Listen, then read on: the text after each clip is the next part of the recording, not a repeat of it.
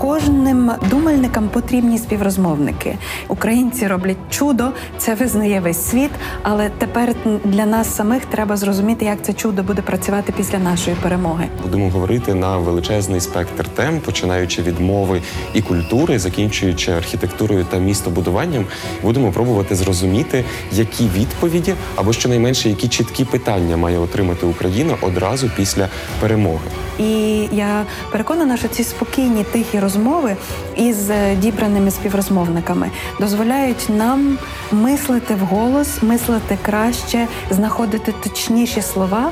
Це Ірина Старовойт, мене звуть Володимир Біглов, і у нас для вас є плани на завтра. Після цієї розмови мені здається, що якщо російський пацієнт смертельно хворий і при цьому ще й заразний, якщо західний пацієнт е, дуже вітамінізований, то про нас поки що можна сказати буде жити. І я сподіваюся, що здоровий спосіб життя в контексті медіа та інформації дозволить нам жити довго і щасливо. Сьогодні я теж зрозуміла, що сейсмічні суви в інформаційній гігієні в медіа сталися задовго до великої війни, але вони сталися також і дуже вчасно.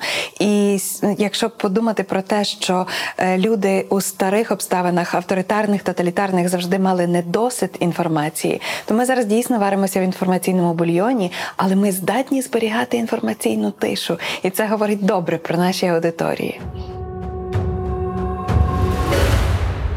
У медіаспільноті ми часто чуємо нарікання про те, що і до повномасштабного вторгнення, і зараз українці та українки нехтують інформаційною гігієною. Але якщо розібратися в таких е, розвинутих країнах, як, наприклад, Сполучені Штати Америки, е, на виборах до Сенату підтримують тих людей, які на повному серйозі поширюють і розвивають конспірологічні теорії. Можемо сказати, що відсутність медіаграмотності, відсутність інформаційної гігієни це не лише українська проблема. Однак в Україні вона набагато серйозніша, адже ми перебуваємо у стані війни, і питання інформаційної безпеки це питання національної безпеки. Сьогодні будемо говорити про те, як у світі інформації, дезінформації, фейків, правди і постправди залишатися поінформованим, а не обдуреним. Нашими гостями сьогодні є експерт організації Детектор Медіа Отар Довженко і аналітикиня Львівського медіафоруму Зоя Красовська. Вітаю. Не знаю, що ви на це скажете, але мені здається, що років 10 тому е, інформаційний фронт сприймався більше як метафора. І, мабуть, з часу 2014 року для багатьох українців це стало одним із вимірів гібридної війни, але для багатьох і не стало. Яким е, якою ви бачите е, інформацію в перед дні чи вперед місяці великого вторгнення, і що вдалося на цьому інформаційному фронті зробити з українського боку проактивно? Ну я просто, якщо я почну, то я напевно трошки зруйную дискурс, тому що я не люблю, коли говорять про інформаційний фронт у відриві від власне війни. Так? Тобто є війна, вона йде в різних вимірах, не дарма її ще до того, як назвали гібридною, її називали нелінійною. Це власне був початковий термін, в тому числі в інформаційному просторі. Держава веде війну, і в тому числі військові люди, люди зі спеціальних служб е, займаються протидією дезінформації. Але коли себе е, кожна районна газета вписує в інформаційний фронт, я вже чую чую зараз речі, типу інформаційний фронт не менш важливий ніж справжній. Ще секундочку почекаємо, і хтось скаже, що інформаційний фронт більш важливий ніж справжній. Ні. Є люди сміливі, справжні люди зі зброєю, які воюють на фронті, гинуть, калічаться і так далі. Є люди, які зі своїми спеціальними вміннями воюють, так би мовити, в віртуальному середовищі, але е, важливо, що ця, ці їхні дії координуються військовим командуванням, а не людина сама собі, як це дуже часто бувало на початку повномасштабної війни, виписує, скажімо так, завдання, що я буду, наприклад, росіянам дзвонити і їх переконувати, що вони мають бути проти проти Путіна. Ось. Е, в цьому сенсі, ну мені мені здається, що власне інформаційну війну, тобто конкретні компетентні фахові дії, спрямовані на нейтралізацію російських інформаційних атак, спеціальні люди, які цим займаються, в нас ведуть дуже круто. Що стосується всього іншого, тобто невпорядкованого інформаційного простору, такого велетенського первинного первісного бульйону, в якому вариться інформація, то тут був жах і хаос, лишається жах і хаос. Просто тепер в цьому хаосі домінують якісь трошки інші речі, і Росія не має там успіху. Не тому, що ми такі круті, не, не тільки тому, що ми такі кру- круті, а ще й тому, що в цьому новому, ще незбагненному для всіх середовищі важко мати успіх. В ньому дуже важко до- домінувати. Це нікому поки що не вдається. Я пам'ятаю, як в перші дні е, ми чекали е, на велику кількість е, переселенців від журналістів, та тобто там, де почалися активні бойові дії на півночі, на сході країни, що журналісти будуть виїжджати до Львова. Ми очікували, що Львів буде таким хабом. І в перші дні в мене було відчуття, що більшість принаймні людей в професії такі вирішили: стоп, ми нікуди не будемо їхати, тому що ми відчуваємо дуже велику потребу в тому, щоб лишатися на місці і працювати. Потім з різних обставин е, люди виїжджали, але е, в я спостерігала і певну розгубленість, особливо коли журналісти після е, ну вже відреф- відрефлексувавши після перших місяців, ділилися тим, як вони приймали рішення, чим вони будуть займатися під час цих подій. Хтось вважали, що журналістика зараз супер важлива і треба це продовжувати, і це як ніколи актуально. Хтось вважали, що зараз в цьому немає сенсу, і ми бачимо багато журналістів, які пішли фізично воювати, тобто е, залишили професію, і як чоловіки, так і жінки. Але е, говорячи про е, інформаційну війну, тут я е, не знаю, Отар може більш поінформований в цьому, але я бачу певну загрозу в тому, що е, військові е, ну, відомства, та, які мають займатися і продумувати стратегію інформаційної війни, мені виглядає, що вони працюють трохи у відриві з журналістами, і е, я бачу цю образу, наприклад, е, е, воєнних кореспондентів, які працюють на лінії фронту, які там працювали протягом останніх восьми років, і вони відчувають, що зараз їм суттєво обмежують доступ до інформації, і вони не завжди розуміють, чому так.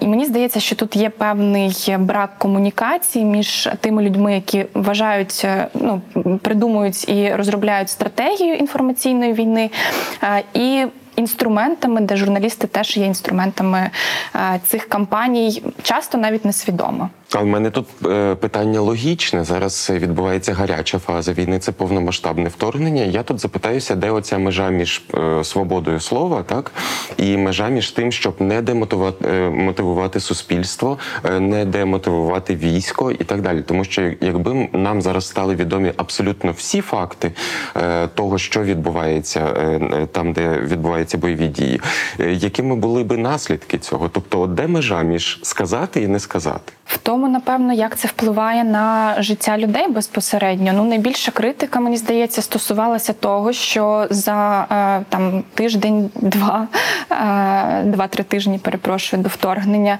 е, була інформація, що спокійно все в травні будете смажити шашлики під Києвом, нікуди не рухайтеся. І для деяких людей, які можливо не були настільки занурені в військову аналітику, не розуміли, ну не так багато читали там е, різних джерел про те, що відбувається. Для них це було сигналом, що добре, все спокійно. Ми не будемо збирати навіть тривожні валізки, тому що ну все мине якось більш легко. А, І це впливало на те, як людям було важко потім, а, ну не- маючи готівки, не маючи запасів продуктів, не розуміючи планів евакуації, куди вони власне можуть евакуюватися. а, Це впливало на їхнє життя безпосередньо. Звичайно, що є подробиці, які е, не всім варто знати, тому що ну. Обізнаність людини про деталі якоїсь операції окремої не впливає на її життя, е, і тому тут можна і притримати цю інформацію. Е, І коли мене там питають, наприклад, що вас кажуть про там якусь конкретну дію на фронті. Ну, мені не важливо, що про це кажуть і думають окремі люди, які до цього не долучені професійно. А, от і е, з іншого боку, треба е, чесно визнавати е, якісь е, е, ну, наші помилки, промахи і так далі, і не вводити людей в стан е, повного нерозуміння, повного е, ну, розриву з реальністю, е, коли насправді у нас не так все йде гарно, та а ми вважаємо, що ми вже перемогли. Мені здається, що в цій ситуації є у нас універсальний до- дороговказ, жур- журналістські стандарти. Журналістські стандарти, в принципі, працюють під час війни абсолютно так само, як в мирний час. Да? Просто є певна, ну, певні обмеження в деяких окремих стандартах, наприклад, оперативності. Ми не можемо негайно повідомляти про те, куди влучила ракета. Наприклад, е, повноти. Ми не можемо в деяких випадках повідомляти про те, який саме там об'єкт був зруйнований. Да? Наприклад, або коли наші війська йдуть в бій. І ми про це знаємо, але генштаб поки що про це не по- по- повідомляє. То перш ніж повідомити про це, треба звернутись до відповідних військових і спитати, і скажіть, будь ласка, можна повідомляти чи ні? Військові знають краще, що можна, що ні. Інше питання, що вони інколи дуже сильно перестраховуються, і тут уже нам треба самим, скажімо так, відстоювати своє право, доносити інформацію, яка формально не є засекреченою, та і сперечатися з ними, і намагатись пояснити їм, що, наприклад, людям, мешканцям міста важливо знати, яка ситуація відбувається в цьому місті, тому що це питання їхньої безпеки, їхнього спокою. Але загалом, якщо журналісти не будуть брати на себе абсолютно не властиву їм роль партизанів, інфор... це, навіть не партизанщина інформаційної війни, це отаманщина інформаційної війни, коли якийсь редактор в якомусь медіа вирішує: а ну я зараз поможу нашій армії і оголошу, що наша армія війшла в Донецький аеропорт. Як це вчора зро- зробило одне дуже популярне українське медіа, та з'явилась така новина, що ну, наші війшли в Донецький аеропорт. Ну а всі ж то, такі, такі, такі на, на нервах, і всі такі ура, Донецький аеропорт, кіборги вертаються. Потім виявляється, що це фейк, який поширило медіа на мільйонну аудиторію. Щоби що? Можливо, комусь здавалося, що це е, де, деморалізує військових. Але блін, це виглядає так само, як людина виходить на свій балкон з рушницею, і починає стріляти вгору, а ось куля влучить в якийсь російський літак, який десь там буде пролітати. Та? Тобто, нас, насправді безпосередня шкода це засмічення інформаційного простору. Ось такого точно не варто роб- робити. А якщо ви працюєте в межах своєї місії, своєї відповідальності перед своєю аудиторією. І не робите того, а воно все по пунктах виписано, чого саме не треба робити в наказі головнокомандувача. Насправді не світити там танки, не світити місця влучань, не світити, де деяка е, ди- дивізія, чи як у нас там називається бригада, е, роз- розташована. Супер, бінго, профіт. Всі, всі ща- щасливі, всі роб- роблять свою роботу. Ну, у мене тут тоді е, таке запитання. Очевидно, що марафон Єдині новини, наш з вами улюблений е, інформаційний канал, е, і створений для того, щоб якось уніфікувати усе в цих обмеженнях, які запропонував генштаб. З іншого боку, ми бачимо ситуацію, коли там три телеканали групи певного політика Еспресо, прямий і п'ятий зараз втрачають ліцензії на мовлення і з'являються тільки в інтернеті. Тоді е, що дивитися усім єдині новини, тому що вони перевірені, правдиві, чесні. Хоча з іншого боку, ми маємо розуміти, та в перший тиждень я взагалі був головний фанат е, єдиних новин. Я чомусь так довіряв е, емоційно і, і наївно. Але зараз ну теж питання. Та, Ну, кому- правильно, кому тому що в перший тиждень було одне жит- життя, зараз зовсім інше жит- життя. І були одні мотиви. Наприклад, коли е, канали в величезні медіагрупи розбігалися, та і от, наприклад. Медіагрупа Інтер, велика медіагрупа Інтер, там реально всі розбіглися. З 200 люд- людей, які робили но- новини, на робоче місце прийшли 30. І один вед- ведучий, який міг вести е- е- е- ефір. Чому? Вони були впевнені, що оскільки вони належать ОПЗЖ, то зараз їх прийдуть палити. З нагоди вторгнення. Це було два- 24 лютого. І ось їм пропонують, чуваки, ми тут каналізуємо інформацію. Давайте ви будете з нами в єдиному марафоні працювати. Ну, звичайно, але з тих пір вже все дуже сильно змінилося. Люди поверталися до Києва. В принципі, медіа перед медіа постало питання, як жити далі. Тобто, всі ті чинники, які змушували об'єднати всі канали в марафон, переважно вже або нечинні, або трансформувалися. Але Необхідність каналізувати інформацію у влади збереглася. Причому насправді ти кажеш, що типу це було зроблено для того, щоб робити, як каже ген- генштаб. Та ніфіга. Насправді вони сидять в ефірі, і періодично деякі з них з телеграм-каналів прямо за, зачитують в ефірі, що тут один анонімний телеграм-канал повідомив, що наші вже в Лисичанську. А ще такі: о, ух ти, в Лисичанську. Тобто вони самі прекрасно порушують е, всі ці вказівки, але при цьому інформація лишається каналізованою в тому сенсі, що представники влади мають можливість е, там тиснути певні кнопки і е, забороняти чи там нав- навпаки просувати когось в ефір. Тобто це ніяк не, не пов'язано зараз з інформаційною безпекою. Щодо того, чи дивитися, ну мені з тих цифр, які я знаю, об'єктивних цифр зараз досліджень немає. З тих цифр, які я знаю, вже дуже невеликий відсоток у українців постійно дивиться цей марафон. Ну так, і мені здається, що перші тижні було зручно, тому що це все було е, в одному місці зібрано. Та тобто тут була найоперативніша інформація, було розуміння, що є підтвердження з офіційних джерел, і е, ти можеш в режимі там ну, постійного радіо. Ми слухали по радіо, наприклад, в офісі, е, не маючи можливість. У мене взагалі здається, перший місяць я навіть не бачила жодної картинки з того, що відбувалося, тому що ну просто не, не було до того е, часу.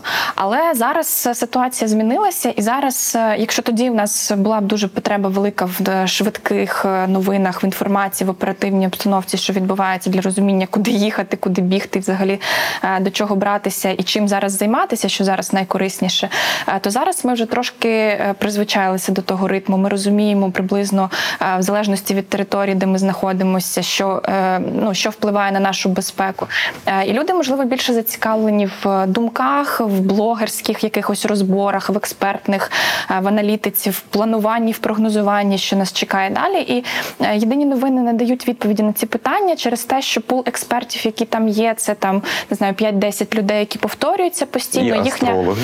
Е, Їхня компетентність викликає дуже багато запитань, їхня поінформованість і рівень їхньої аналітики теж викликає дуже багато запитань. Тому в людей є можливість вибрати ті джерела інформації, яким вони е, довіряють більше. І е, ну тут, звичайно, підхоплюються оці телеграм-канали. Угу. І от говорячи про стандарти, е, мені здається, що. Е, Трохи є така несправедливість в тому, що медіа, які е, намагаються триматися е, стандартів і ну, виписують для себе чіткі правила, про що ми не повідомляємо, що ми притримуємося, чекаємо офіційного підтвердження і так далі.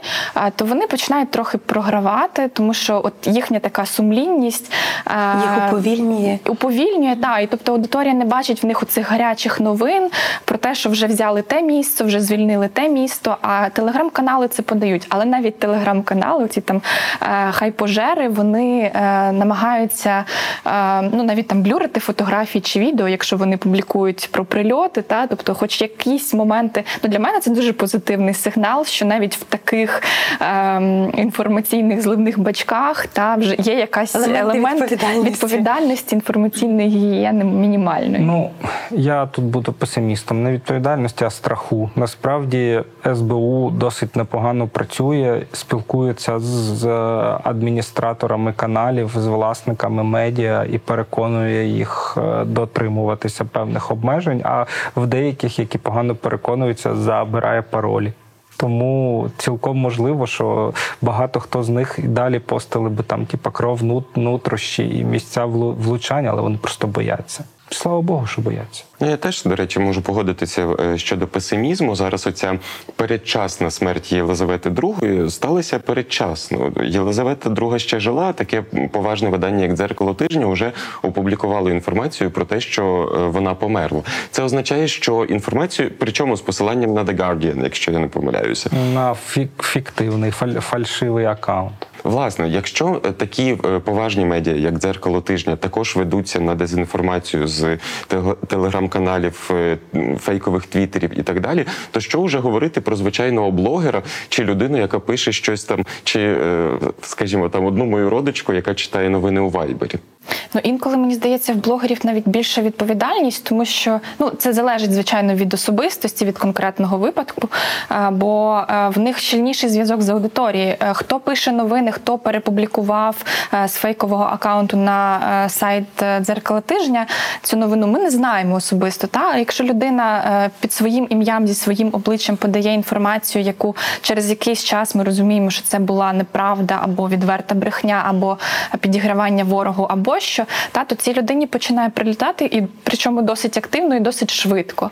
А, і тому тут є питання, тому що е, частина традиційних медіа, ну в- онлайн-медіа і так далі, та вони е, мають досі таку безлику редакцію, і ти не знаєш до кого звертатися в разі, якщо це е, ну і сталася якась помилка, чи вони порушили стандарти, чи вони відверто обманули аудиторію. А у ситуації з інфлюенсерами, то ти чітко знаєш до кого звертатися, і оці канали соціальних мереж дуже швидко дозволяють це зробити. Але знов таки при цьому люди, які поширюють фейки, наприклад, Антон Геращенко, який постійно це робить, нікуди не діваються, їхня аудиторія зростає, і на зміну тим, хто відписується зі словами Ти поширюєш фейки, приходять тисячі, тисячі нових. Ну тут питання до того, що Антон Геращенко він не просто блогер, він людина підкріплена мандатом та владою. Мгм. І тут велике питання до того, що відбувається в чому йому дозволяють це робити. Там до тих мандатів треба придивлятися, які у них там ман- мандати, на що вони дають право і яке, яке їхнє значення. Бо виявляється, що вони радники радників, радник офісу президента і тому подібне дуже часто. Як ви оцінюєте вплив е, поінформованості і просто доступу до якісної інформації і е, ситуацію в перші дні і тижні війни? Е, за рахунок чого вдалося уникнути паніки в українському суспільстві? Як ви для себе це зараз осмислюєте?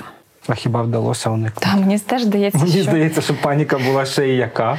Мені Купа було- людей тікали там. Ну, давайте перефразуємо ем, непоправних наслідків паніки. Та? Тобто, мені здається, що я погоджуюсь з пані Іриною, що суспільство достатньо е, швидко і вміло взяло себе в руки. Звичайно, емоційно це було важко переживати, але, ну скажімо, логістично все було Сам факт, що майже всі професії працювали, ті, котрі повинні були працювати, від яких багато що залежало, так і та, та, та історія, яку ви розказали про телеканал Інтер, не стосується, наприклад, там української залізниці, яка працювала весь цей час, так чи Мені здається, е, ну постійно було якесь дежавю. Звичайно, зараз зовсім інші обставини, зовсім інші причини, але е, ми це переживали е, під час революції. Ми це переживали під час старту війни в 2014 році. Ми це переживали під час локдаунів. Тобто, ми вже якось були підготовлені, і у нас оці мережі людей, волонтерів, е, професіоналів в різних сферах вони вже були е, напрацьовані і вони просто активізувалися. А що стосується поінформованості, то я, е, аналізуючи і свій стан, і свою поінформованість, і слухаючи інтерв'ю з експертами військовими, розумію, що ті люди, які дуже, дуже уважно і з досить надійних джерел отримували інформацію, вони е, вивозили родини чи готували е, плани евакуації за місяць, за кілька тижнів. Ну, ми в організації, наприклад, теж готувалися до, е, до того, що це буде, не знали, як це буде, та але план Б у нас такий був. Але я чую дуже багато історій, коли люди кажуть, ну ми не думали, що так буде в Києві, або взагалі хто міг подумати, що таке станеться. І ну погане слово, але серед пересічних українців досить багато було людей, які до кінця не вірили, або е, теж вважали, що е, безпечно буде перечекати все це в передмісті Києва і чим це все обернулося. Та не знаю наскільки була доступна аналітика по тому, е, як це може до київського регіону стосуватися загалом, але от. По людях, які приймали правильні ефективні рішення, я бачу, що їхня поінформованість була максимальною і з максимально достовірних джерел. Ну, багато хто був поінформований, але знов таки, ну, ми. Практично ніхто, крім тих людей, які е, воювали на Донеччині Луганщині були в прифронтовій зоні, і то все-таки це трошечки інша ситуація, та трошки інша ін- інтенсивність війни. Ніхто не знав, як воно жити під час війни. Я, наприклад, уявляв собі абсолютно ап- апокаліптичну картину. Та? Тобто зв'язок не, не працює, грошей нема, бензину нема, їжі нема. Треба записатися водою, е, грітися від багаття. Слава Богу, що я хоч паркет в хаті на, на багаття не почав лам, лам, ламати заздалегідь. Та? А потім поступово, поступово воно. Про прояснювалося і ставало зрозумілим, що там в тих ре- регіонах життя має так, такий вигляд, в тих такий, що можна в принципі жити там, де постійно чути канонаду, і при цьому життя не зупиняється. Для цього потрібен був час. Що стосується інформаційного простору, то тут ми спостерігали перший тиждень. Росія дуже ефективно, дуже вдало наситила наш інформаційний простір інформаційним сміттям. Тобто, це була така брудна бомба, скинута в інформаційний простір.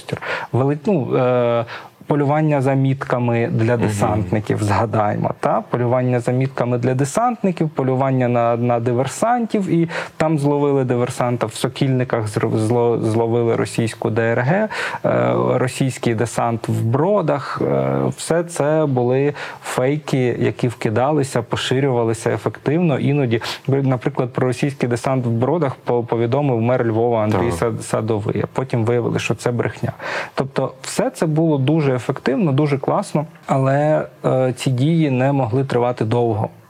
Е, оскільки витримала армія, то через деякий час інформаційний простір структурувався, в самовилікувався, так би мовити, від цієї інфекції. І в принципі, з тих пір е, за, за останні е, там 5 місяців я не можу згадати справді вдалої інформаційної операції Росії, яка би вразила весь український інформаційний простір. Мені здається, що тут теж важливою була оця наша схильність до культури срачів, або ну часто це були навіть конструктивні професійні дискусії, коли з'являлася якась інформація, чи з'являлася е, ну з'являлася навала фейків, та і люди досить активно починали це обговорювати, чому це сталося, кому довіряти чи не довіряти, е, як кого називати чи не називати. Е, Мені здається, що зараз досить активно медіа і блогери реагують на ці е, відгуки. На- Навіть якщо говорити там про Ютуб, це теж мені досить близька тема. Е, Я бачу, як швидко реагує на е, ну, якусь критику це середовище, тому що вони між собою починають домовлятися чи там обговорювати, що слухайте, якось забагато ми нападаємо на росіян. Ну що нам до них? Давайте говорити про щось хороше в в нас. Та давайте не критикувати їх, а говорити про наші якісь важливі історії. І це прямо одразу, там протягом тижня кількох днів, починає виливатися в кількості контенту. Люди починають переключати свій фокус уваги. Тому те, що ми дискутуємо між собою інколи занадто емоційно, але це призводить до того, що ми вирівнюємо е, розуміння стандартів і ну розуміння ситуації, як діяти в цій ситуації на зараз. Ну, це домовляння, це е, четверте слово, яке лунає в нас в кожній програмі. Це горизонталь, так коли вони не, не під парасолькою Міністерства інформаційної політики, а між собою домовляються ці ютуб-блогери. Це справді дуже круто. Мене ще буде питання, перш ніж ми перейдемо до планів на завтра. Я би хотів ще е, це уточнити.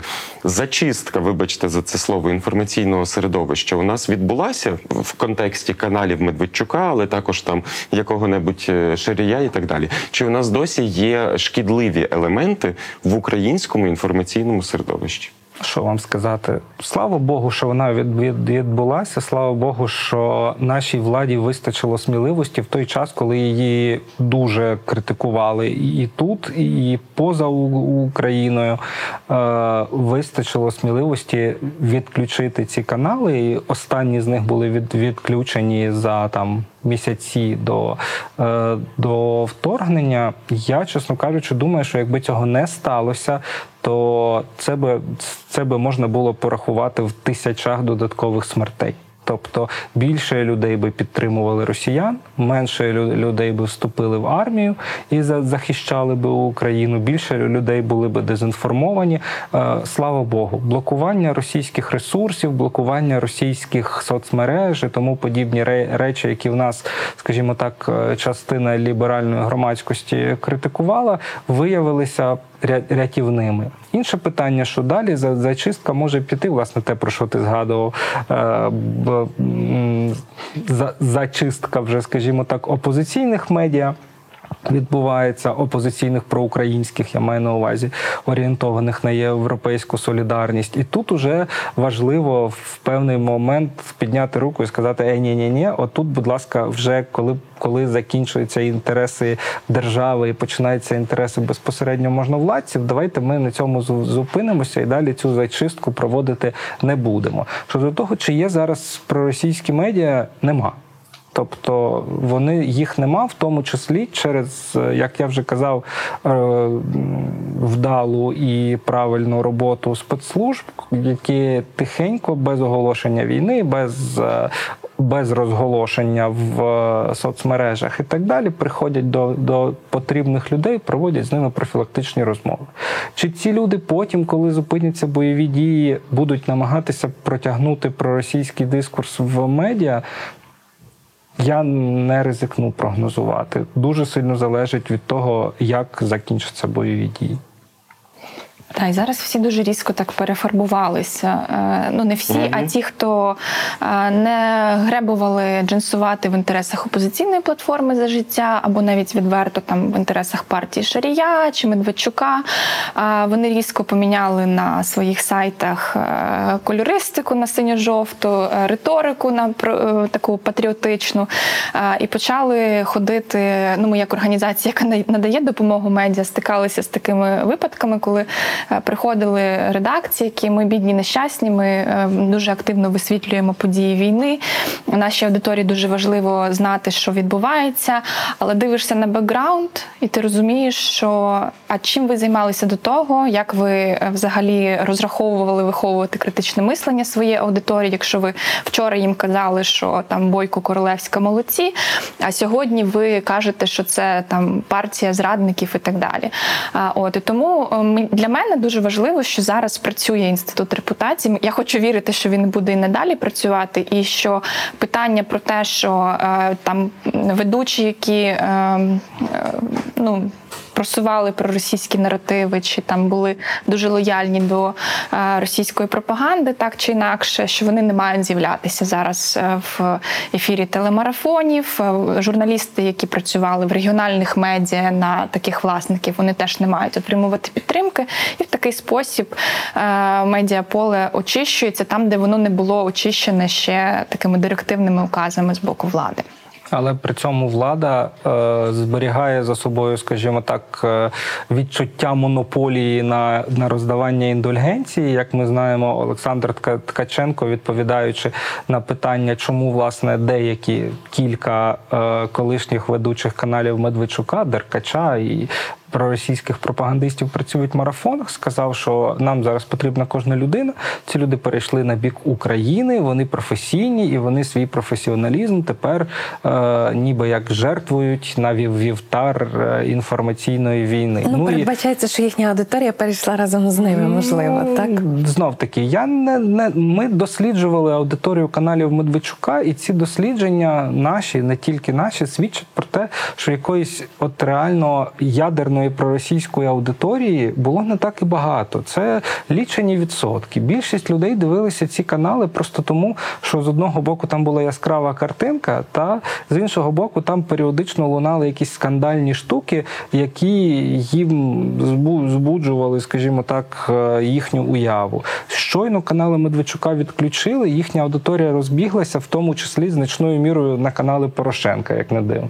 Та? Тобто, я думаю, що у цих людей не було аж такої великої лояльної аудиторії, яку вони перетягнули в марафон. А от їхня власна здатність бути лояльними і виконувати вказівки, оце, напевно, та їхня цінність, яку цінує влада в цій ситуації. У мене е, ще коротке питання: а що робити з цими людьми після перемоги? От нас е, були тут е, Тарас Прокопишин, Данило Мокрик. Ми теж цю тему обговорювали. Ну от є ці люди, і фактично своїми руками, своїми голосами вони наближали е, е, Росію до, до України. Вони створювали певне інформаційне поле, вони створювали певні наративи, вони їх поширювали. Зараз вони весело працюють на е, єдиних новинах. Після цього вони відкриють собі радіостанції чи телеканали і теж там будуть працювати. Е, е, покладістої. Й- е, Як карати? Чи потрібно карати? Чи це навпаки свобода слова? Чи саме відпаде? Тут питання до саморегулювання і до того, я дуже хочу, щоб у нас були нерукопожатні політики, експерти, е, колишні журналісти, про- про- про- пропагандисти і так далі. Тому що е, коли ми е, робимо вигляд, що ну та вони не ок, але ми не хочемо в це влазити, ми не хочемо їх критикувати, тому що надіваючи білі пальта і до нас щось прилетить, то це дуже деструктивно. Ми насправді позбавляємо в такий спосіб суспільство дуже важливої інформації, яка дозволяє їм приймати рішення, слухати чи не слухати. А от те, що, наприклад, детектор медіа робив протягом там багатьох років, це створило величезну базу знань е, про те, хто є ким насправді, е, хто до чого докладався, хто про що розповідав. Е, Тобто, там проявивши інтерес, можна погуглити по окремих прізвищах, по окремих медіа і зрозуміти, хто чим займався всі ці вісім років, і просто продовжувати далі розповідати аудиторії. Ну тут питання того, як достукатися до тих людей, які не розібралися чи не є достатньо медіакритичними, е, як їх е, пересаджувати на якісну більш інформацію. От, але те, що е, треба продовжувати розказувати, хто були ці люди, просто давати можливість е, дізнатися про них правду і давати альтернативу. Тут, коли є альтернатива, люди можуть приймати рішення.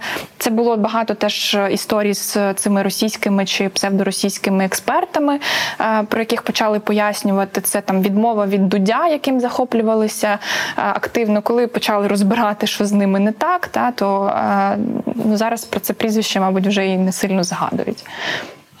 Ми можемо говорити про якусь не знаю нову чесність, нову щирість у медіях, в тому числі.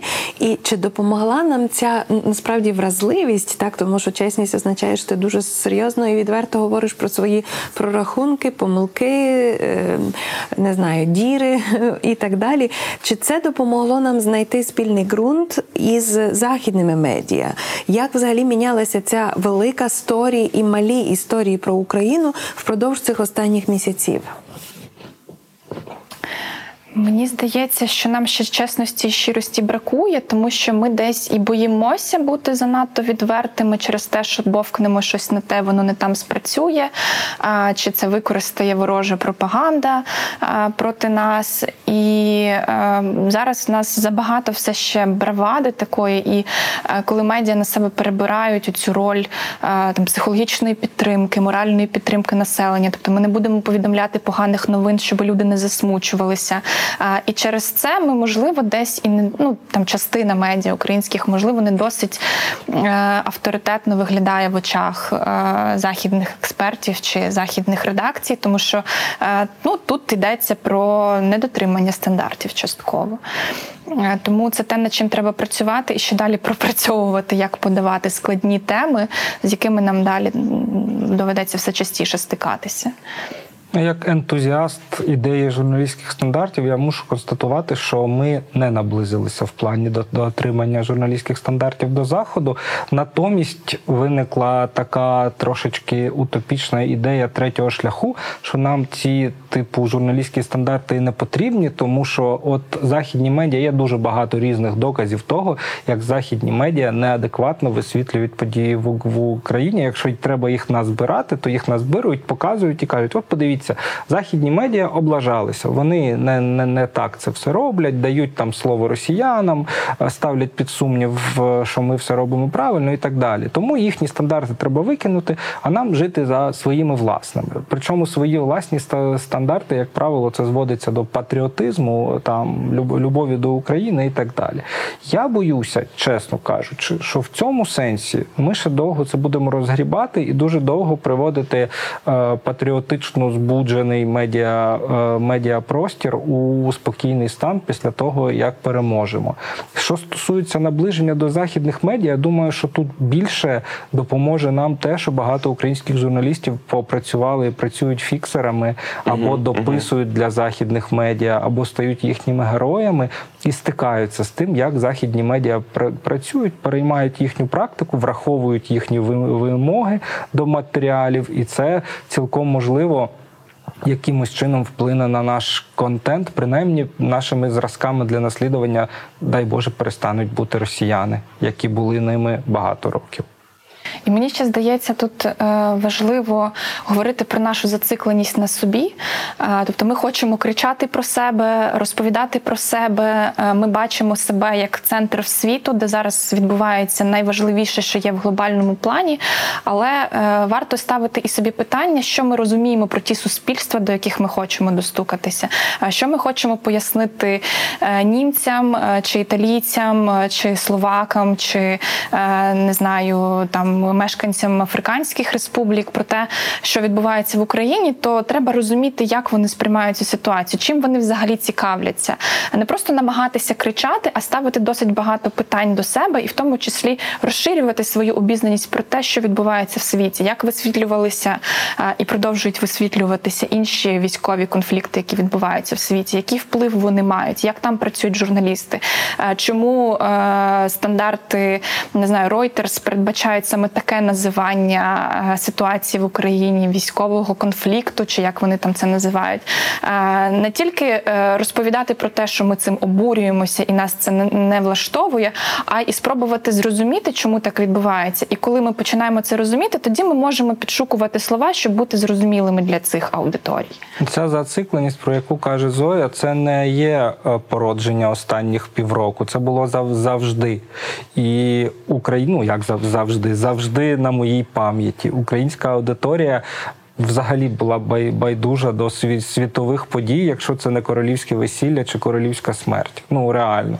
Тобто е, міжнародна журналістика, у нас багато критикують і критикували українську міжнародну журналістику, яка була запхнута, скажімо так, е, між погодою і гороскопом е, в більшості медіа. Але нас насправді це віддзеркалення того, що українська аудиторія, як колись казав Са- Савік Шустер доброї пам'яті, коли починається переклад, українським е, глядачам стає нецікаво. Він колись привів привіз Фре- Френсіса Фукуяму в свою програму, посадив Фукуяму, його пере- перекладали там українською чи російською. І це була програма з найнижчим рейтингом в, історії його шоу. І от він зробив з цього такий висновок. На жаль, реально, я ну тут знов таки голос песимізму. Е, я не уявляю, як е, зробити українців частиною глобальної аудиторії, змусити їх, хоч трошечки цікавитися, цікавитися тим, що в Америці, наприклад, будуть вибори, що там в Британії. Подивіться, вибори в Британії розглядали суто під кутом, як той чи інший кандидат чи кандидатка буде допомагати Україні. Ні, ну в, е, в цій ситуації зрозуміло, тому що ми зараз перебуваємо в стані кожного ранку. Ти прокидаєшся від повітряної тривоги, читаєш, скільки людей де загинуло, які території зайнято, які відвойовано. Тут ще емоційно можна зрозуміти, чому ми вболівали за ліс трас, так? Інше питання: от ти кажеш, як пояснити українцям та українкам? Відповідь дуже проста: скажіть, чому це корисно і вигідно? Чому нам корисно і вигідно знати, що відбувається в Ірландії, в Африці, в Австралії чи в Японії, чи в тих самих Сполучених Штатах Америки? Для чого це нам?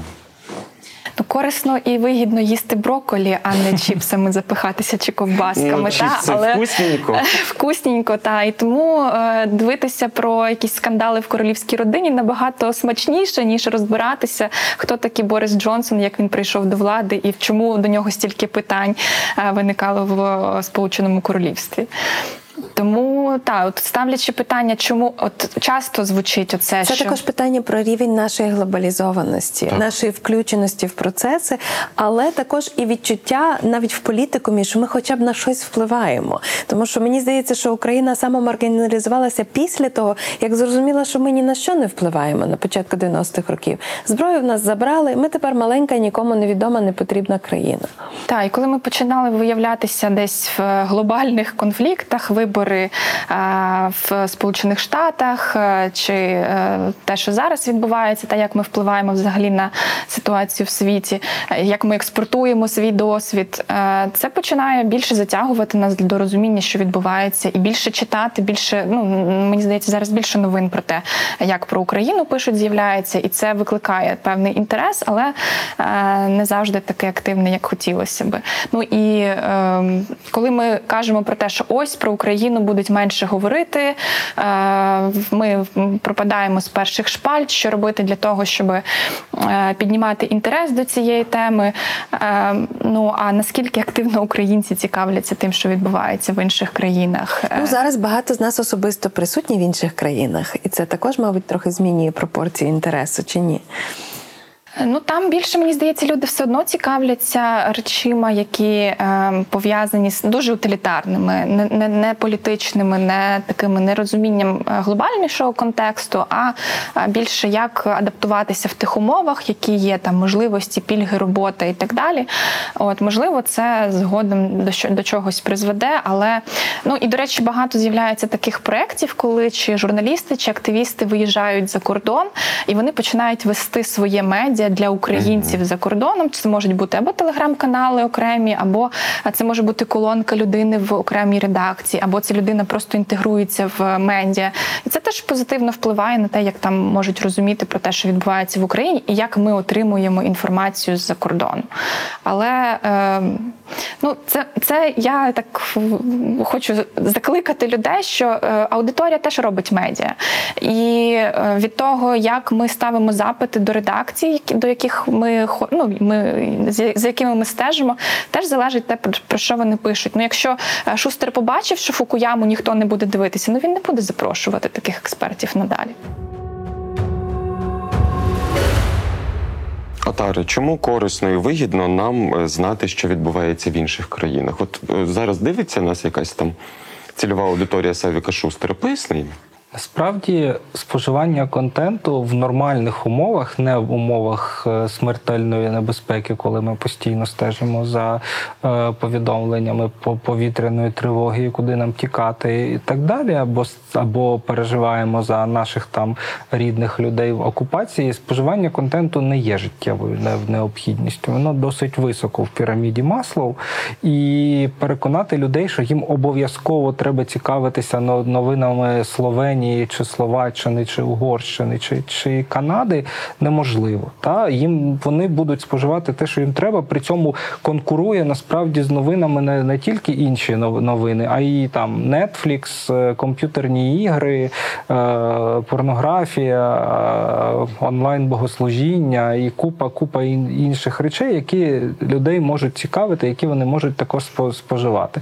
Зараз, звичайно, всі туплять в новини, тому що наші е, звільняють території. Але був період, коли вже в принципі увага аудиторії до війни ослабла, тому що ну нічого не відбувається. Навіть всередині країни? Навіть, ну звичайно, так. Так ну а як же? Ну нічого не відбувається. Не, не, немає кожен день цікавих новин. Не, не зрозуміло, чим нам цікавитися. Тому ну ніяк. Питання в тому, що люди починають цікавитися чимось, коли вони відчувають, що це або їм щось дає, або їх якось стосується. Я дуже сподіваюся, що з часом у українців з'явиться відчуття, що події в Європейському Союзі чи в глобальному заході, в глобальному цивілізованому світі їх якось стосуються. От маленький приклад. В січні були до- дощі в Єгипті.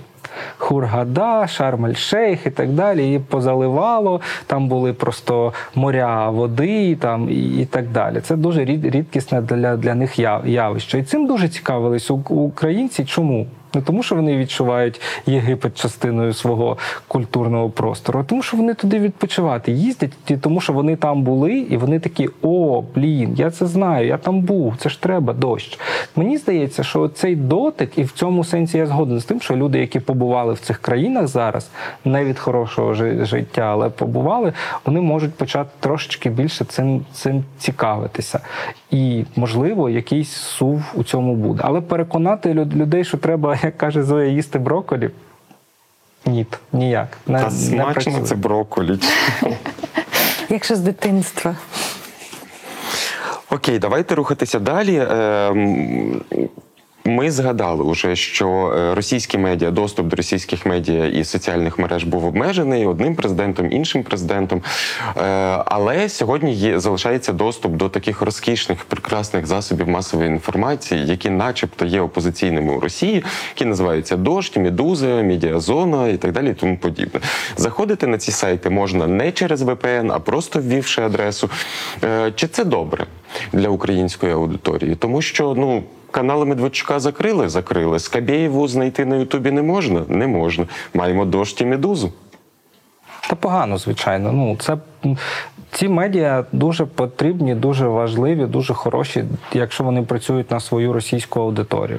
Але вони розглядають українців теж як, як свою аудиторію, тобто теж русських. Да. Та?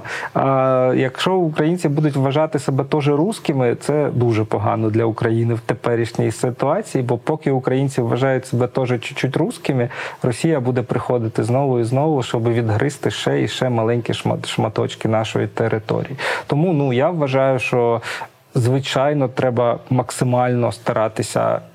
Ізолювати українське суспільство від будь-яких російських медіа, будь-яких хороших, нап- напівхороших, трошки хороших росіян.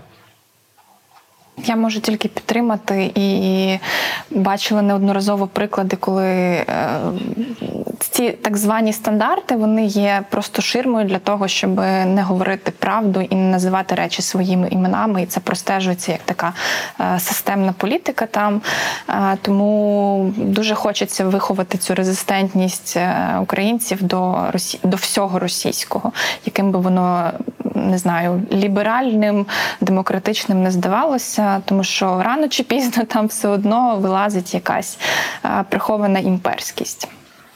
Дякую дуже. До речі, на детекторі медіа було, по-моєму, е, зараз стаття про те, як медуза маніпулює і перекручує факти, незважаючи на те, що, начебто, є дружньою до України. Ну вони ж росіяни. Так, і можна сказати також про те, що якщо вони вважали і тепер навіть вважають частину українців теж своєю аудиторією, наскільки вони погано висвітлювали те, як живе Україна, як вона розвивається як суспільство, які теми насправді нас цікавлять, і е, в такому випадку вони теж брали участь у цій спотвореній медіакартинці про Україну. Тепер запитання того плану, яке напевно для нас дійсно важливе, про перспективи. Якщо зараз Україна через цю е, трагедію війни. Попала на перші шпальти і залишалася на перших шпальтах багато місяців, то у суспільствах, які читали про наші воєнні дії і про наші страждання, виникає запитання, що було в цій країні до війни, і як буде жити ця країна після війни, і як ми будемо жити поруч з цією країною. Е, які напрямки, які кроки на зближення ви вже робите і вже бачите, що завдяки цим трагічним обставинам українському медіапростору вдалося ну, доскочити, вдалося вдалося акселерувати. Ну, по-перше, увагу і розуміння того, що Україна це не Росія, це якась інша країна. Мені здається, що деякі е, моменти з приводу там великої російської культури е, так само вдалося десь частково, ну або хоча б пояснити, або принаймні оприлюднити. Не знаю наскільки це доходило до аудиторії. Або які... поставити запитання, яких вони собі не ставили перед тим. Так, тобто пояснити, чому ця країна е, стикається з такими проблемами, е, тому що раніше все, що звучало про Україну, було пов'язано з е, такими негативними переважно речами, е, що це корумпована країна, що ми постійно знаходимося у вирі якихось е, змін і самі не знаємо, ніби чого ми хочемо. Та в останні роки особливо, і це теж окреме питання до того, як працюють медіа. Західні редакції окремі починали вишуковувати нацистів в Україні. І знаємо приклади історії, коли досить авторитетні журналісти і медіа теж підтримували ці історії, вишуковуючи один відсоток якихось прикладів. Е, Вони казали, що так, є факт, ну це ж ми довели, що воно є. Ну не, не розуміючи наскільки це ген- генералізована картинка взагалі. Е, От і е, те, що ми е, викликали такий тренд, я от чую від людей, які ну там мої знайомі, хто виїхали за кордон, чи люди, які жили там до того, що долучатися до допомоги Україні це стало модно. Це просто от е, якийсь обов'язок людей, які хочуть бути в тренді, приїхати, якось засигналізувати, що ми з Україною, що ми підтримуємо Україну. Мені здається, що от задати цей мейнстрім, що Україна має перемогти, це найключовіше, що відбулося в медіасередовищі глобальному. І це не дає нам шансу е, не перемогти. Ну, Це перемога. Це не зрада. Мені б дуже хотілося на це сподіватися. З одного боку, мені би хотілося, звичайно, дожити до того дня, коли західним медіа не буде нап- написати про Україну, окрім якихось, можливо, наших успіхів в економіці і культурі. Та е, з іншого боку, ну все дуже дуже дуже сильно залежить від того, в якому вигляді припиниться, як на, на чому, де при, припиниться гаряча фаза війни. Та ми говоримо постійно про, про перемогу. Це правильно в психологічному плані, але ми можемо розуміти, що перемога може статися не в цьому і не в наступному році, і до неї можуть бути кілька етапів. І якщо це буде довгограюча історія, якщо в нас це буде постійно відбуватися, це постійно буде створювати якісь там типу економічні нез- незручності для заходу. Це буде е, ми, ми будемо все більше і більше просити до допомоги. Вій- Війна не буде припинятися руками, то ми маємо. Принципі, бути готовими до того, що західна преса почне дра- дратуватися більше на Україну і почне ставити більше тих питань, які зараз ми вважаємо інспірованими Росією завжди. Так, коли хтось пише, давайте не будемо озброювати Україну, нехай сама там, типу, виборсується, займемося своїми проблемами. Ми зразу такі о, наслідок російської пропаганди. Але в принципі, ну люди і самі можуть до цього дійти. Тому, звичайно, і нам треба думати більше і доносити до них, що Україна може дати е, Європі і світу, окрім бути живим щитом перед Росією. Про живий щит вони вже зрозуміли. А от чим ще хорошим ми для них є, от це таке наше домашнє зав- завдання, над яким треба подумати, і, і їм як, якимось чином це донести. І ми дуже так добре згуртовуємося під час е, активної фази кризи, та тобто найгостріші моменти е, випробувань, так е, але е, коли доходить до того, а що буде далі, робота вдовгу, розбудова правил, політик і так далі, то тут е, не так багато охочих вже, тому що це вже не спринт, це вже марафон, який не всі готові бігти. Е, І мені поки що бракує навіть внутрішньому середовищі в з- українських медіа, які працюють для української аудиторії. Мені бракує. ем, Початку розмов про те, що буде далі, е, які теми зараз, крім просто е, висвітлення бойових дій, е, що відбувається в політиці, що відбувається в законі про медіа, зокрема, та як це буде як це буде впливати на те, як будуть функціонувати медіа, і наскільки це виховує чи закладає основи протидії пропаганді пост чи там життя в умовах світу постправди? Е, От це ніби здається не на часі, тому що якщо ми почнемо розбиратися у питаннях внутрішньої політики, то обов'язково доведеться когось зачепити, покритикувати. А зараз ми не маємо критикувати українців. Давайте почекаємо, відкладемо. Але це відкладає от розуміння нашого майбутнього, це відкладає теж е, в якісь дальні перспективи. Ну, питання: закон про медіа. Ми вже зачепили це. З одного боку, ми знаємо, що це закон, який потрібний нам на шляху до е, членства в Європейському Союзі. З іншого боку, норми цього закону лякають. Це такий, е, е, можна сказати, багато у чому відкат до жовтня 2013 року, скажімо так. Ну, закон це інструмент. Як його будуть використовувати, це інше питання. Це цим законом можна скористатися для того, щоб е, взяти медіа під більший кон- контроль, та і цим законом можна скористатися для, для того, щоб обмежити свободу слова. Можна не користатися, та а нав, навпаки, трошечки більше впорядкувати е, сферу медіа, і е, тобто це дуже сильно за- залежить від політичної волі влади. Інше питання з того, що я знаю, що у е, Венеційської комісії, взагалі в західних експертів є багато інших питань до цього закону. Ціл- Цілком можливо, що його ще сильно сильно перероблять, щоб він влаштовував також і Європу. Але в принципі, ну кодифікувати якимось чином законодавство в сфері медіа. Дуже важливо. Через те, що у нас не було адекватного законодавства в сфері медіа, значною мірою з'явилися всі ці канали Медведчука і. Реально проросійська пропаганда за- заповнювала український медіапростір і не існувало. От ти питаєш, а що робити з цими люд- люд- людьми? А вони не порушили ніяких законів. Вони діяли абсолютно в межах закону. Їх не можна покарати. Їх можна покарати тільки своєю зне- зневагою. Угу. І, і, і то, якщо ти будеш її висловлювати, то вони можуть подати на тебе позов за дефамацію, образу честі і гідності. Інакше кажучи, закон потрібен. Яким він буде, як його будуть, будуть використовувати, і де ми знов таки піднімемо руку і скажемо стоп, далі ні. Це залежить від організованості і свідомості мед- медійної, в першу чергу, спільноти громадянського суспільства. Та я теж погоджуюся з тим, що це не крапка, та що там показали перший варіант проекту, чи там ухвалили в е, якомусь там ще читанні. Е, Це ще не означає, що так всі правила вже зафіксовані і нічого неможливо змінити.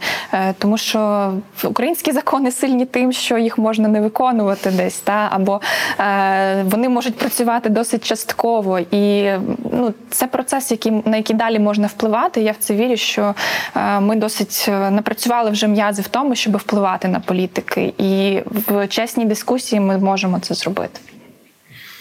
Мене ще таке питання в контексті планів на завтра. Я от собі подумав, було би круто, якби у нас в Україні був свій Washington Post, який е, читають у всьому світі, який впливає на ситуацію у всьому світі, чи там The Guardian, чи яка-небудь інша газетка, е, яка би була популярна за кордоном. Чи потрібно нам взагалі як державі, от як, як феномену України, е, таке медіа, яке буде читатися у всьому світі? Єдиний приклад того, коли медіа, яке впливає на світ, е, розташовано в державі, яка сама не впливає на світ, це Аль Аль-Джазіра, напевно. Та? Катар це не сильно впливова держава, але Аль-Джазіра це дуже потужно. Чи може Україна породити медіа, яке буде мати більший масштаб в світі, ніж сама Україна як держава і як світова потуга? І чи потрібно це? Не знаю. Ну це було би круто, напевно, але треба спочатку, напевно, з політикою, з економікою розібратися, та а потім уже намагатися захоплювати світ у сфері медіа. Так, якщо це хтось робить вже досить якісно і класно, то е, і, а ми навіть не почали бігти в цьому напрямку, то навіщо їх перескакувати? Е, З іншого боку, в нас появилися їхні кореспонденти, в нас появилося бюро. Е, Так що я думаю, це все одно вже великі кроки в інтеграції і в присутності. Так, і от якраз набагато важливіше, щоб вони свої представництва відкривали безпосередньо в Україні, не обов'язково тільки в Києві, а й в інших великих містах, е, в яких важливо дізнаватися зсередини, що відбувається, а не так, як це було, що на ситуацію в Україні дивилися з Москви. Е, Це набагато важливіше. Ну і в контексті цього медіа знову ж таки повертаючись до теми нашої глобальності. Якщо ми не так активно цікавимося тим, що є е, в світі, що відбувається, якщо ми не маємо такої потужної міжнародної школи журналістики е, в Україні, то навряд чи ми будемо тут ефективними. Але про те, щоб е, експортувати якісь сенси чи розповідати історії, розповідати про формати, е, які спрацьовували. Зараз дуже багато з'являється таких е, new brave media, да, які в зовсім нестандартний спосіб розповідають про те, що відбувається, які досить шаленими темпами набирають охоплення аудиторії. Якщо їхній досвід це буде не просто ривок, а якась стала історія, то про це теж можна розповідати на міжнародних журналістських конференціях про те, як невеличким редакціям, як е, маленьким людям, не обов'язково з Києва, вдалося е, вплинути на глобальну медіа ситуацію. Це, наприклад, які медіа ти зараз згадала? Ну, я згадала, наприклад, про свідомі. Я знаю, що тільки в е, цьому році заснувався цей проект War Stories from Ukraine, який набирає досить активно е, інтересу за кордоном. І Це не тільки е, європейські країни, це не тільки англомовні країни, це також країни Азії, е, це країни Африки, які самі виходять на контакт. Ну я не знаю, чи можна назвати це редакцією, та але е, тут. Формат розповіді е, розповіді історій е, зацікавлює. Люди хочуть брати цей контент, перекладати своїми мовами. Юкрейнер, ну не знаю наскільки їх можна назвати молодими, та тому що вони мають багаторічний досвід, але те, що вони е, Вони дуже класно адаптувалися зараз, та тобто ну, Так. вони дуже змінилися. переключилися абсолютно, і те, що вони мали фокус на різні мовні версії, спрацьовує на те, що вони якраз мають ключ до розуміння того. Ну тобто вони мають вже контакт з тою аудиторією, яка готова просто брати ці тексти і розказувати, що відбувається в Україні. Ну і є низка ще інших прикладів. Е, Це ті, що перші здалося згадати. Колись Франції і Німеччині дуже допоміг канал, який був спільним. Ну це ще була ера телебачення, так але німецько-французький канал. Думаєте, що в нас якісь колаборації зараз також будуть можливі? З, з, з росіянами, на жаль. Ні, дякую. Нас забули спитати. Ах.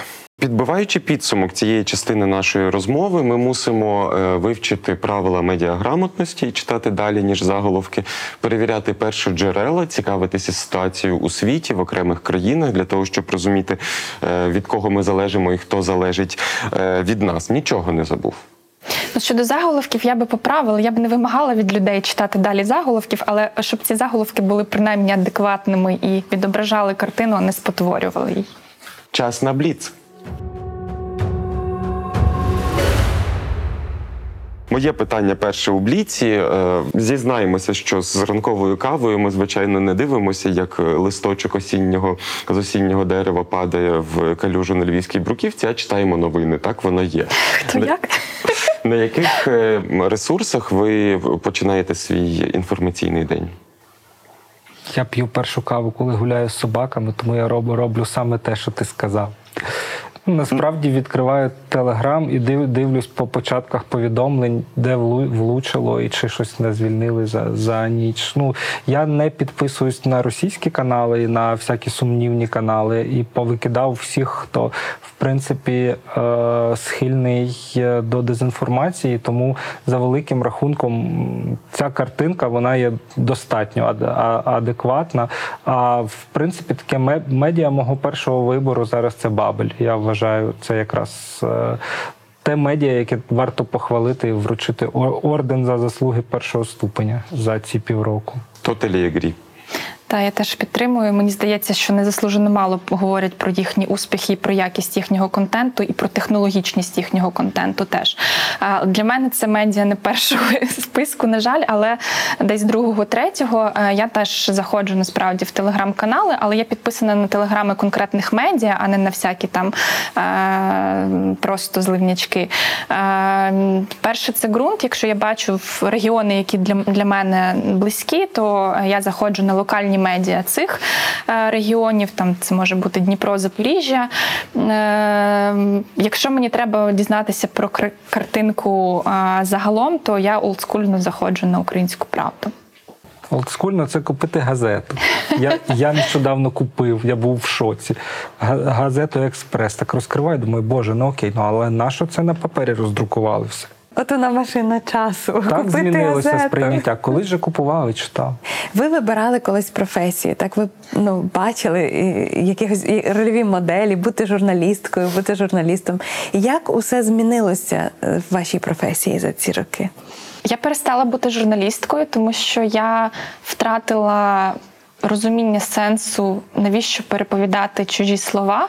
Мені захотілося більше розуміти те, що відбувається з медіа, як вони піддаються впливам. Тому я змінила професію більше на аналітичну, ніж суто на журналістську. Але напевно це не дуже добре, тому що хтось має все ж таки лишатись в професії, і ми маємо проблему, що е, це досить молода професія в Україні. Тобто люди швидко розчаровуються рівнем зарплати, чи якістю, чи чимось іншим, і переходять в інші спеціальності. На жаль.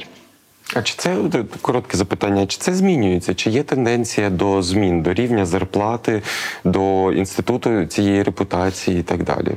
Відчувається це за там за останні, я не знаю, вісім років? Не знаю, мені складно сказати. Це залежить, напевно, від окремих медіа, але загалом все одно дуже велика плинність кадрів у медіа. Тому що люди переважно надовго там не затримуються, на жаль. Це питання, на жаль, зараз не, не актуальне, тому що в світлі тих подій, які відбуваються зараз на медіаринку і в медіапросторі, зарплати, робота, це все отак от полетіло.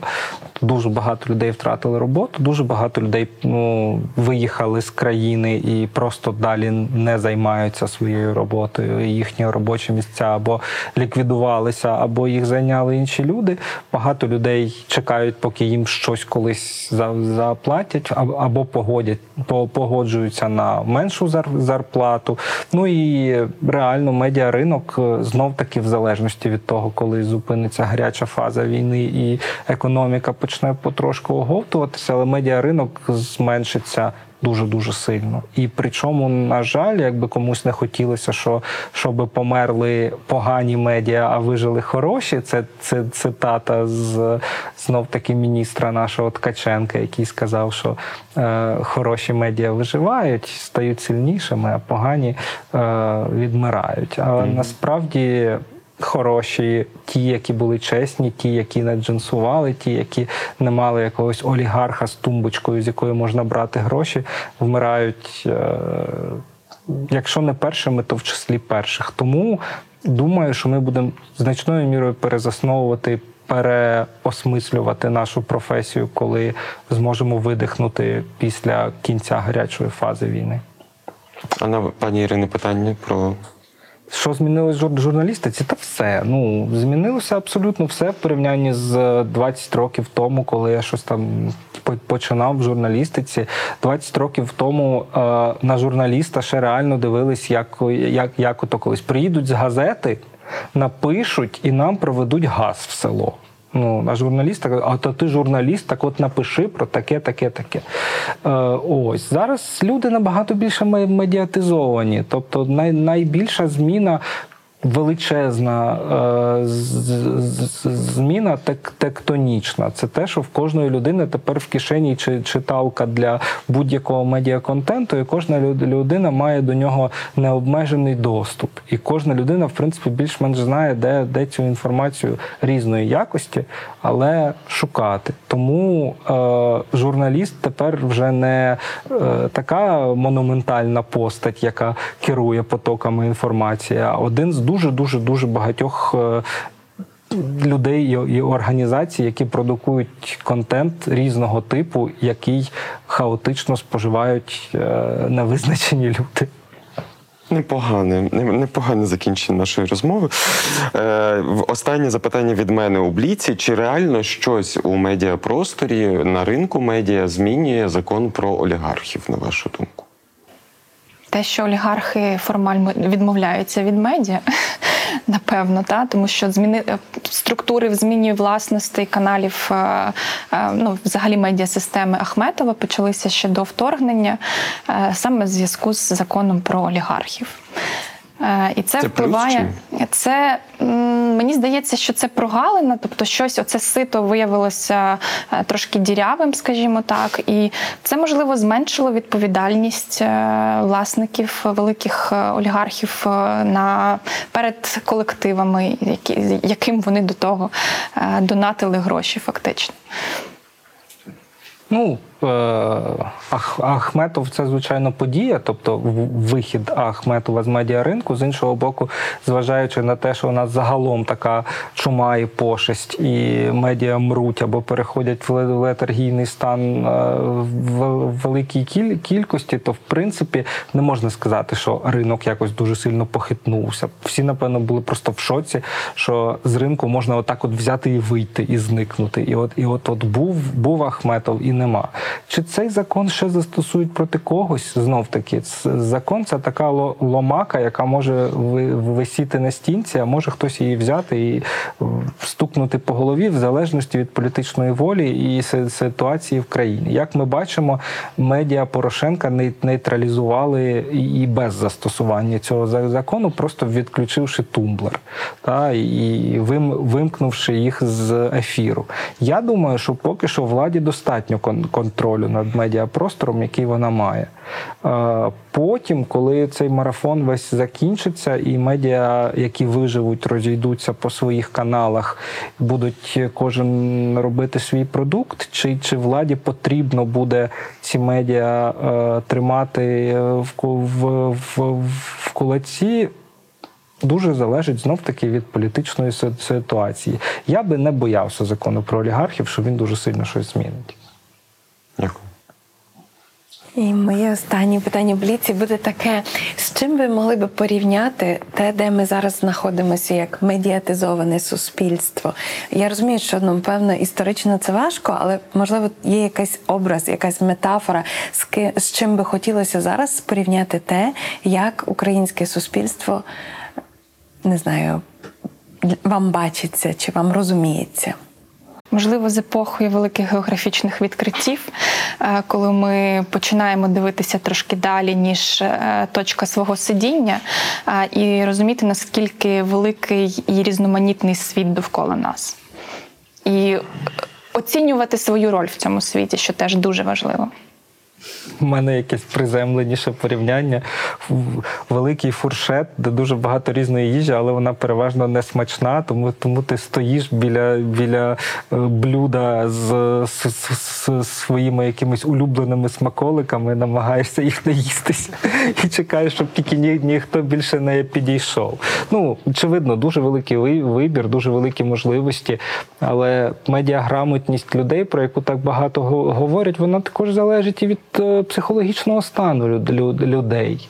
Якщо люди стресовані, знервовані, розгублені, виснажені, депресовані, не до медіаграмотності, вони піддаються впливам дуже, дуже легко. Мені здається, в цьому сенсі з одного боку певна е, підвищена е, обережність і недовіра до медіа вироблена, очевидно, і це робить людей менш вразливими. Але з іншого боку, люди вже так чекають, поки їм з медіа скажуть щось хороше. І знаходяться ті, які кажуть, незалежно від того, правда це чи ні. Медіа не існують самі по собі. Медіа це завжди редакція, журналісти та журналістки, техніка і тощо. Але з іншого Аудиторії. Але з іншого боку, є аудиторія, і власне аудиторія накручує перегляди на Ютубах, показує кількість читачів та читачок на сайтах, зрештою підписки і, і як це називається на друковані медіа. Передплата. Передплати на друковані медіа це також аудиторія. Тому велика відповідальність аудиторії полягає в тому, кого ми популяризуємо своїм переглядом, своїм читанням, своїм слуханням. Бійтеся цієї відповідальності. Сьогодні про інформаційну гігієну та медіа ми говорили з Отаром Довженком, Зоєю Красовською, Іриною Старовойт та Володимиром Бігловим. Будь ласка, підпишіться на цей канал. Тут якісний контент. Поставте лайк цьому відео, прокоментуйте і порадьте нас своїм друзям та подругам.